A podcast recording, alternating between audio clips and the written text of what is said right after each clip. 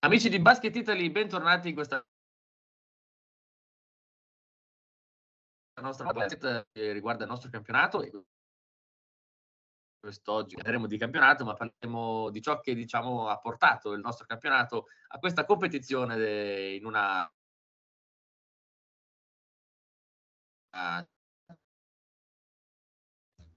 Coppa Italia che si sono concluse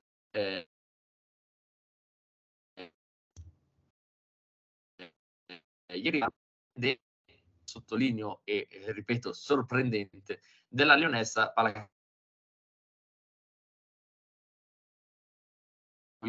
contro qualsiasi pronostico, sia insomma alla vigilia della competizione che quando diciamo si è qualificata alla competizione mesi fa. Fortunatamente a commentare quella che è stata la Final Eight di Coppa Italia di Torino non sono solo, sono insieme a una nostra new entry, che ormai new entry non è più perché è con noi ormai da diversi mesi, quale Leonardo da Brescia. Ciao Leonardo. Ciao ragazzi, grazie per avermi insomma riacquisito nel gruppo, ecco, era un po' che mancavo. Voglia di parlare di basket, sono riuscito fortunatamente a seguire sostanzialmente tutte le partite della Final Eight di Coppa Italia. L'unica, se devo essere sincero, che non ho seguito con attenzione, e magari qui mi potrai aiutare tu Nick, è Milano, che è uscita appunto dal primo turno contro Brescia. Quella purtroppo l'ho schivata, per il resto sono riuscito a seguire tutte le altre gesta della Leonessa Brescia, insomma tutta la kermesse che quest'anno, se non mi sbaglio e non credo di sbagliarmi, ha fatto il tutto esaurito.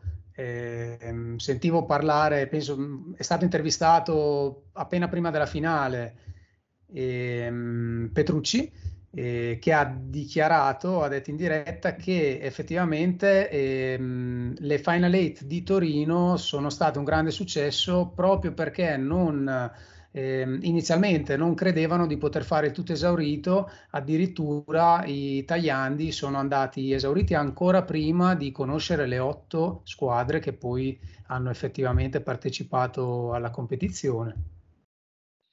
Esatto, questo anche per, come dire, un messaggio di come il mondo della pallacanestro si sta avvicinando alla gente, no? Cosa che forse gli anni fa non era, è sempre visto. La pallacanestro è sempre vista un gradino, forse anche due dietro al calcio, no? Esatto, probabilmente sta cambiando qualcosa anche a livello di mentalità da parte dei genitori, che iscrivono sempre più frequentemente i bambini, perché si parte poi da lì, se parti dai settori giovanili dopo il movimento si crea e tutti si appassionano. Effettivamente fare 12.000 persone, perché parliamo di un palazzetto molto grande, insomma 12.000 posti, inizia a essere un palazzo importante, sicuramente uno dei più grandi in Italia, se non il più grande, insomma tanta roba per il nostro movimento, per lo sport per il quale ci siamo sempre prodigati. Esatto, Leo, però prima di partire con insomma le consuete domande, i consueti argomenti che io e te stasera affronteremo, voglio ricordare a tutti i nostri ascoltatori che se non volete vederci in video ma volete piuttosto ascoltarci in macchina o andare a camminare con le cuffie, insomma volete sentirci ma non volete ascoltarci, siamo anche su tutte le piattaforme di podcasting, quale trovate qui sotto su YouTube tutti i link che vi fanno accedere alle varie piattaforme, che siano Spotify, Apple Podcast, Google Podcast, Audible. E, insomma, le trovate tutte qui sotto e potete scegliere la piattaforma che più vi piace, e mi raccomando supportateci sempre di più se volete che i nostri contenuti siano sempre più ambiti e noi possiamo offrirvi un'offerta sempre più speciale.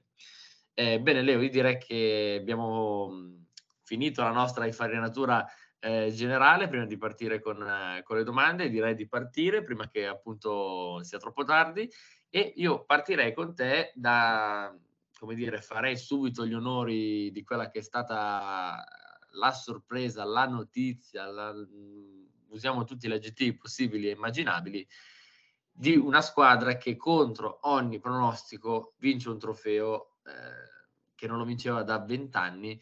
mi riferisco ovviamente alla Leonessa Brescia, quindi da tutta la redazione di Basket Italia, anche da Leonardo che è qui questa sera qui presente, ci teniamo a fare complimenti alla Leonessa Brescia per la vittoria della Coppa Italia e anche alla sua presidentessa, la Bragaglio, insomma, per l'obiettivo raggiunto.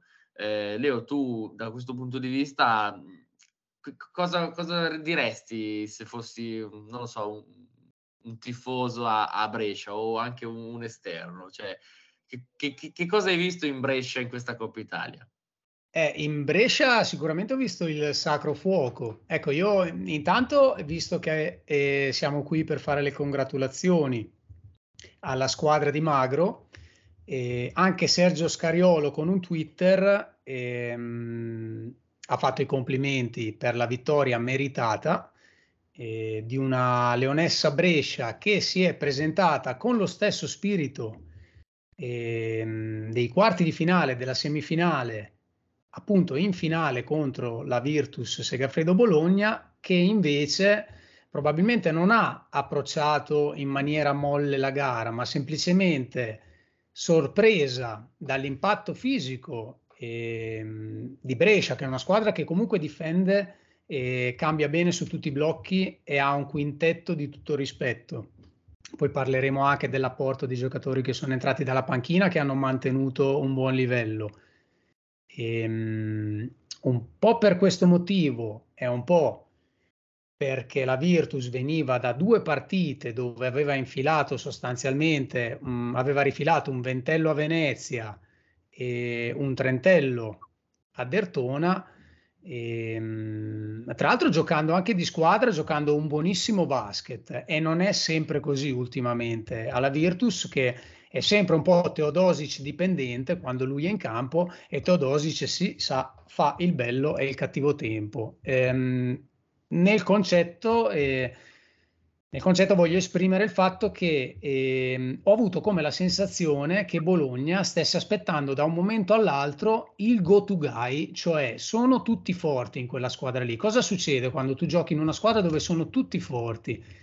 Che ognuno di loro si aspetta che sia un altro a mettersi in partita. Vediamo chi viene fuori stasera, vediamo chi farà il parziale, vediamo quando si accende Toco, Shengelia, vediamo quando il Beli entra in partita, vediamo il mago Milos che cosa inventa. Aspetta, nel frattempo Brescia giocava. Io ho avuto personalmente quella sensazione lì. Dal momento che poi Brescia, insomma, gettando il cuore oltre l'ostacolo, ha preso i suoi 18 punti, 20 punti di vantaggio, e poi fisiologicamente qualcosina ha cominciato a concedere, perché effettivamente Bologna non dico che non era ancora entrato in campo, però non aveva ancora espresso il basket che sa esprimere. Bologna è una squadra che a velocità di crociera fa 65-70 punti, se poi è in giornata ne fa 85, 90, 95 e sa anche difendere, per cui dopo è rientrata in partita con il solito Belinelli, che ha giocato una Final Eight interessante,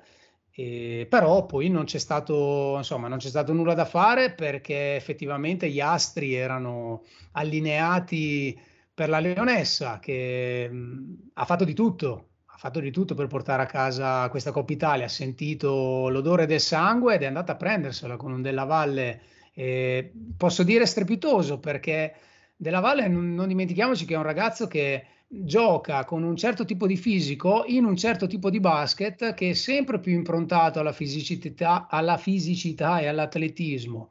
E lui, rimanendo così, lui è riuscito a ritagliarsi veramente uno spazio importante, e adesso anche a livello mentale è molto forte.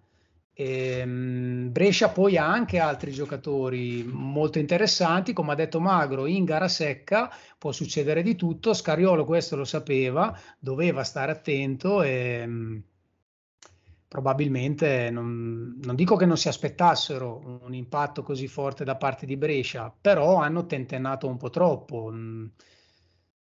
Andare sotto di 20 punti in quella maniera lì è rischioso, perché ora hai da continuare il campionato e cercare di mantenere, insomma, rimanere alti in graduatoria, e in più c'è anche l'ultima parte di Eurolega dove ancora qualche possibilità c'è. Bisogna stare attenti a entrare in campo in un certo modo. Complimenti a Brescia. Esatto, diciamo che oltre a fare ovviamente i complimenti a Brescia per questa inaspettatissima Coppa Italia, volevo con te anche un po' rivolgere il nastro di quella che è stata la Coppa Italia, insomma, anche per poter parlare così anche delle altre squadre che non siano Brescia, e partirei dal tracollo delle big, anche se ne hai già parzialmente parlato, però insomma, come ci siamo accordati, parliamo anche di quello che è stato Milano-Brescia, perché è stata veramente una partita strana, perché tutti pensavamo fosse l'esito scontato, insomma la prima contro l'ottava qualificata. Io personalmente non ho visto la gara perché ero in viaggio verso Torino, lo dico senza alcun problema, perché sono stato uno dei partecipanti a questa stupenda competizione, e tutti sul pullman eravamo stupiti di quello che ci sembrava vero. Dicevamo, oddio, ma veramente Brescia sta battendo l'Olimpia? Davvero è successo che Brescia ha battuto l'Olimpia, e diciamo che si è, tra virgolette, penso, levata il 50% del lavoro. Poi, cioè, il 50% della Coppa Italia, penso, oh beh, oddio, forse anche meno del 50%, se non che è battuto anche la Virtus. Comunque una grande fetta di quella Coppa penso che derivi dal fatto che come prima partita hai battuto Milano, quindi che ti ha aperto un po' spalancato un po' le porte.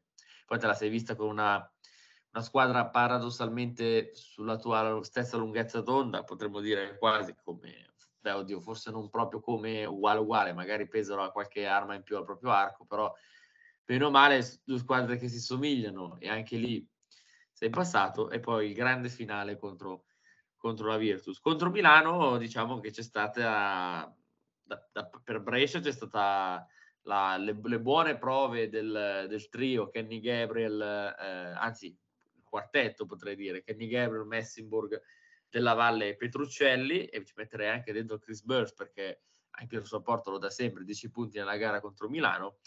Per Milano diciamo che sono andati in palla e si sono affidati a Luvavo Cabarrò e Baron, insieme anche Napier probabilmente si sono affidati a loro, ma non sono arrivati tanti altri punti di cui forse si aspettavano, e probabilmente da qui che è derivata la sconfitta dell'Olimpia, o forse anche il fatto che giocare a gare secche in una competizione a sé, una sorta di mini campionato, ti giochi tutto in 40 minuti, possa aver influito contro l'Olimpia. So che non hai potuto ben vedere la gara, però comunque hai qualche spunto da raccontarmi su Milano-Brescia? Ma sicuramente ho visto gli highlights e anche qualche minuto, qualche spezzone di gara sono riuscito a vederlo, ma il discorso poi è sempre quello: in una manifestazione come la Coppa Italia, che si gioca tutto in 3-4 giorni, il pubblico arriva e vuole vedere le grandi squadre. Questo paradossalmente ha messo molta pressione addosso a Milano, che tra l'altro è stata la squadra che appunto ha inaugurato, e probabilmente la Virtus, conscia dell'eliminazione al primo turno di Milano, e negli spogliatoi è riuscita a fare capolino e dire: ragazzi, non facciamo la stessa fine, vedete che si può scivolare da un momento all'altro anche inaspettatamente. Prendendo spunto dalla lezione che ha avuto Milano da Brescia, la Virtus è riuscita a fare un cammino di un certo tipo, e adesso non voglio chiaramente dare la colpa a Milano, ai giocatori di Milano che non reggono la pressione, ci mancherebbe, sono tutti giocatori di spessore internazionale sostanzialmente, però appunto 12.000 tifosi che arrivano lì, tutto a un tratto, tutto questo affetto, tutto questo seguito, tutto preparato a puntino, chiaramente è inutile nasconderci dietro a un dito, chiunque si aspettava una finale Milano-Bologna, perché sono svariate stagioni che queste due squadre dominano in lungo e in largo, a livello di roster sono impareggiabili tuttora.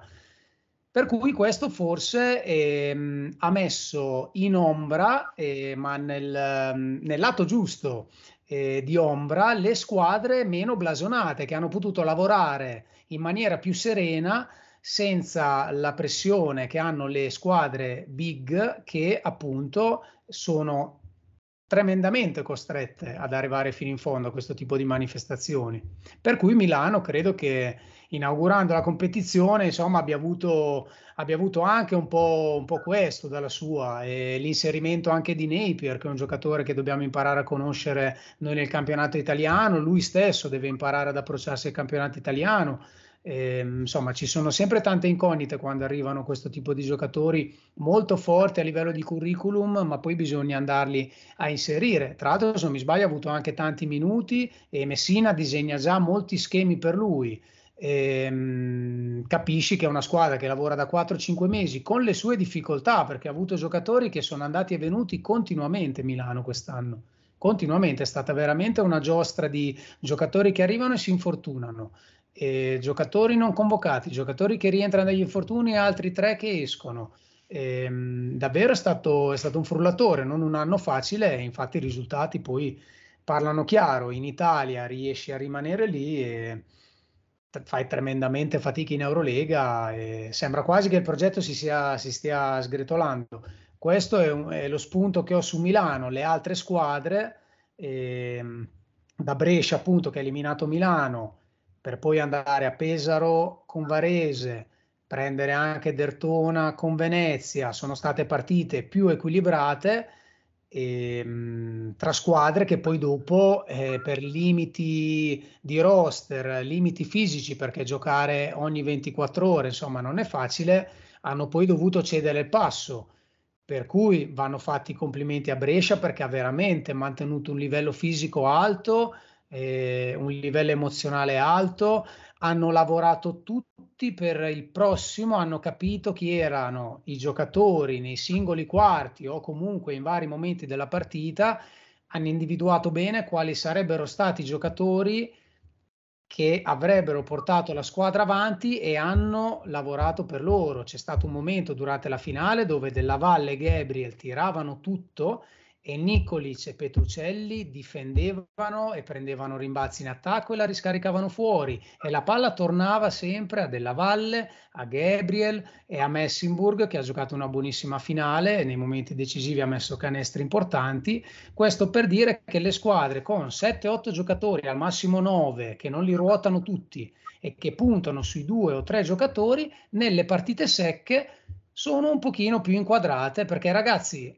passiamola lui e proviamo a vincere la partita. Mentre Bologna va in campo, può fare canestro chiunque e poi ti capita che non fa canestro nessuno.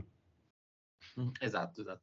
Invece la seconda gara dei quarti, la volevo commentare perché insomma, come ho detto poco fa, sono stato spettatore di Pesaro Varese, una gara diciamo che partita abbastanza in sordina per Varese, invece partita con grande entusiasmo per Pesaro. Potremmo parlare di una gara punto a punto praticamente fino alla fine, fino a quando diciamo Pesaro non ha comunque prevalso tramite i canestri di Abdul Rahman e anche altri, diciamo alcune frecce proprio arco, come non so Delfino, Tambone, Visconti e così. Quindi il quarto Pesaro-Varese, una gara molto equilibrata, cui è prevalsa Pesaro, che diciamo che sconfigge il nuovo Varese dopo averla sconfitta già in campionato, gli ha dato diciamo un secondo round che però si è sempre Pesaro ha pur sempre vinto, e quindi questo è un po' il succo di quello che è stato il secondo quarto che abbiamo visto, di cui ero spettatore, per cui mi sentivo Invece Leo, ci siamo detti a telecamere spente che hai potuto, tra le partite che hai potuto vedere anche Dertona, gli altri due quarti finali, quali Dertona Trento e Virtus Bologna Venezia. Quali sono gli spunti da cui mi vorresti raccontare un po' con delle parole chiave, comunque in soldoni, la gara tra Dertona, Tortona e Trento?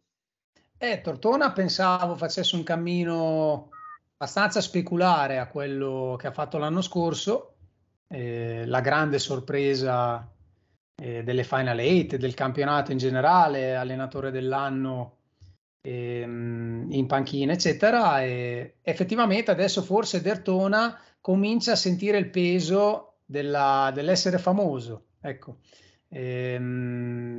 Ho notato questo nei giocatori di di Dertona. Forse è il momento per la società di andare sul mercato e inserire uno o due innesti pronti da subito o da inserire eventualmente per l'anno prossimo. Vedremo come sarà il finale di stagione di Dertona. Ripeto, finché ci sono la milanese e la bolognese si fa fatica ad andare lontano, però essendo che Dertona è una squadra che le tampina tra terzo e quarto posto, chiaramente poi può arrivare, insomma, passando il primo turno poi dei playoff, può cercare di arrivare in fondo, dopo anche vincere una partita, due partite o addirittura eliminare in un'ipotetica semifinale una delle due, darebbe un lustro pazzesco alla squadra, e questo sicuramente, insomma, sarebbe una vetrina importante per una piazza particolare come Tortona, per far arrivare nuovi giocatori, perché noi sappiamo che più vinci e più i giocatori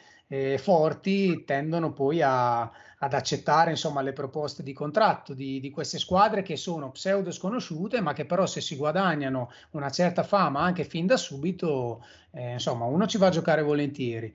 Per cui Dertona sì, credo poi sia uscita pagando un po' il peso di questo. 90-65 nella semifinale contro la Virtus.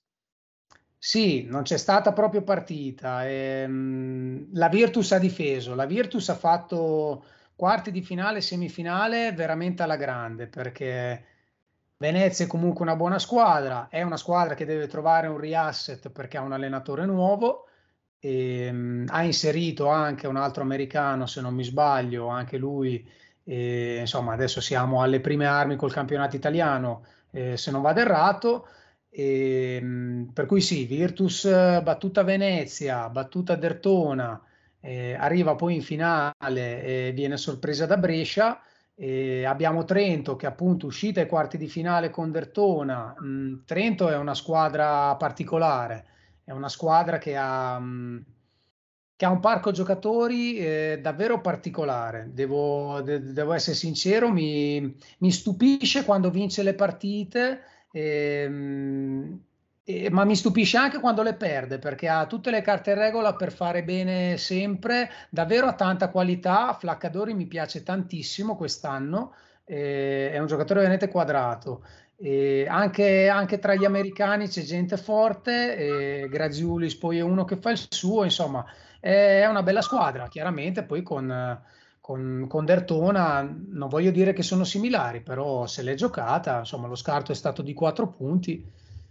Queste sono state un po' le Final Eight, Nick, e il fatto che abbia vinto Brescia è dipeso esclusivamente dal fatto che è arrivata davvero davvero carica e pronta in una manifestazione che dura 5 giorni.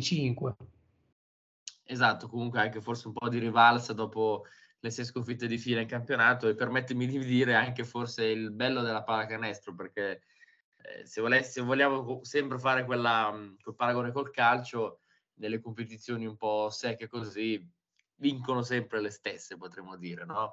E invece avere la novità io lo ritengo molto bello e anche molto sorprendente. Nel basket sicuramente quest'anno l'abbiamo avuto.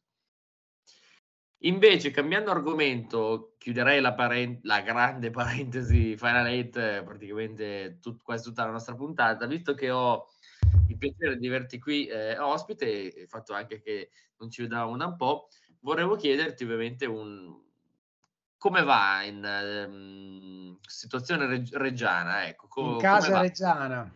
Casa reggiana, come sta andando, come sta andando l'apporto del nuovo allenatore Sciacuta, le nuove scelte di mercato, insomma, raccontami questi ultimi mesi come li avete vissuti lì dalle tue parti.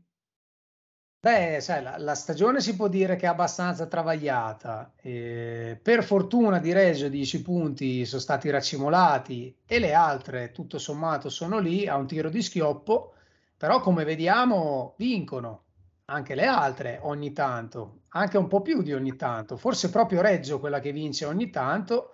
Le altre poi, insomma, si fanno valere, perché se prendiamo la classifica, Venezia è nona a 18 punti e Napoli è 14ª a 14 punti, per cui se tanto mi dà tanto, se noi a oggi diciamo che Reggio ha tutte le carte in regola per salvarsi, allora si può dire che Napoli ha tutte le carte in regola per arrivare ai playoff, perché l'8° posto è a 20 punti.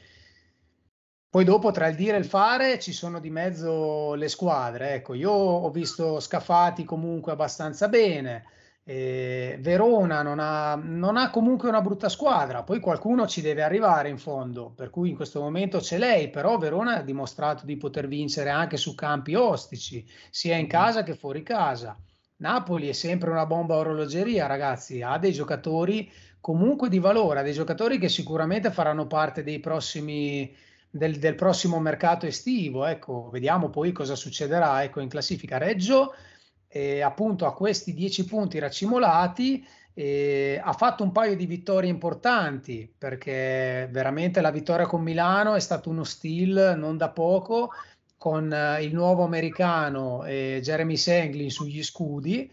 Questo ragazzo è forte e dai, tira, forse ha trovato un esterno di valore. Reggio sta venendo fuori Sakaranim, che nella prima parte di stagione era anche avulso dal gioco, poi per fortuna Reggio ha lasciato partire 2 o 3 giocatori che erano più dei sacchi di patate in quel momento, non perché adesso non stiano performando nelle squadre dove sono andate, attenzione, però per il sistema di gioco, forse per la città, erano proprio dei sacchi di patate. Adesso con questo Senglin, con l'intervento anche sul mercato nel reparto lunghi di Marcus Lee, della società che prende appunto Marcus Lee, lungo ex Cremona, di cui parlavamo prima fuori dalla trasmissione, essere un lungo molto atletico che ti dà quel tipo di dimensione in campo. Vediamo col Cincia se troveranno appunto la classica giocata, il pick and roll, palla alzata, qualche schiacciata. Sicuramente a livello spettacolare può dare tanto, un ottimo rimbalzista anche a livello di numeri,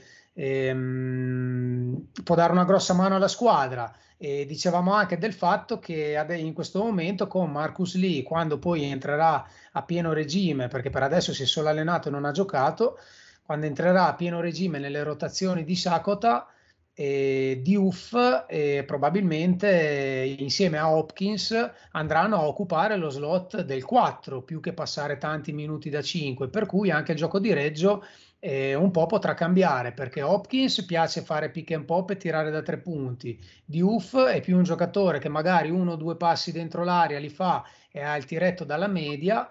Vediamo poi se anche Strautins riuscirà a trovare qualcosa di più di quello che sta facendo in questo momento, perché anche lui è un giocatore particolare, secondo me a livello di gioco di squadra ancora adesso si fa fatica a capire realmente che cosa può dare quel ragazzo alla piazza reggiana.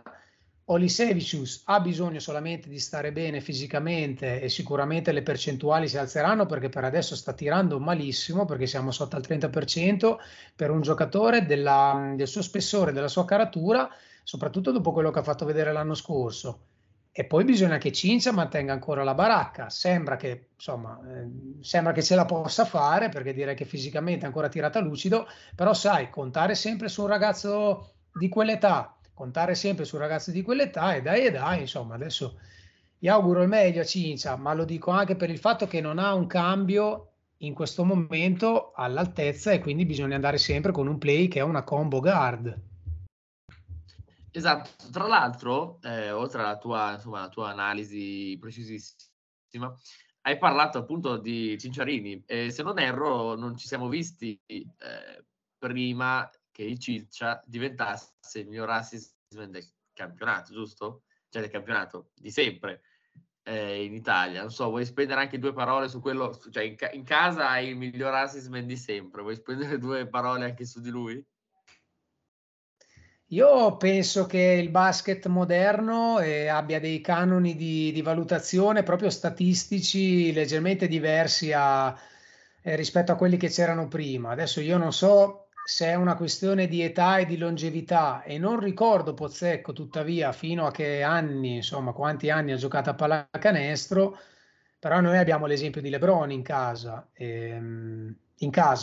Abbiamo l'esempio di LeBron nella NBA, che sicuramente insomma di riffo di raffo la seguiamo tutti, perlomeno nelle statistiche, se non la notte a guardare le partite, e non siamo qui per parlare di NBA ma di campionato italiano e di basket italiano, però se tanto mi dà tanto, come vedi i record sono fatti per essere battuti, e un conto sono quelli di velocità, Un conto è quando tu su un pick and roll passi una palla fuori dai 3 punti e un uomo marcato segna ed è assist, oppure io ti smarco e ti passo il pallone, allora ho fatto assist.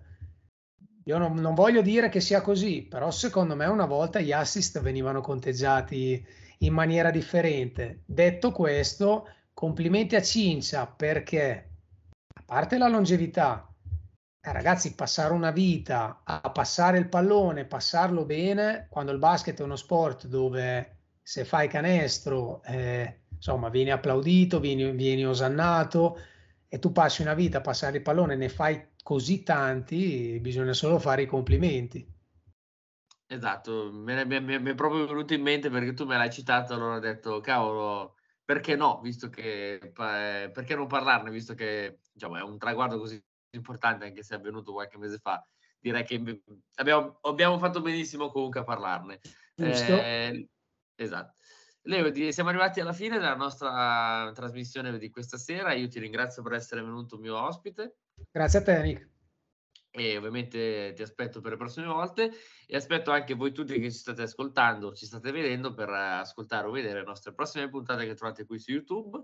E vi invito a iscrivervi al canale che trovate qua sotto e ad ascoltarci su Spotify, in qualsiasi piattaforma voi desideriate di ascoltarci, ecco. E vi rimando alla settimana, non mi ricordo bene, la settimana prossima, che c'è la nazionale, dove parleremo appunto di nazionale insieme ai nostri ospiti. Vi rimando alla prossima settimana. Ciao!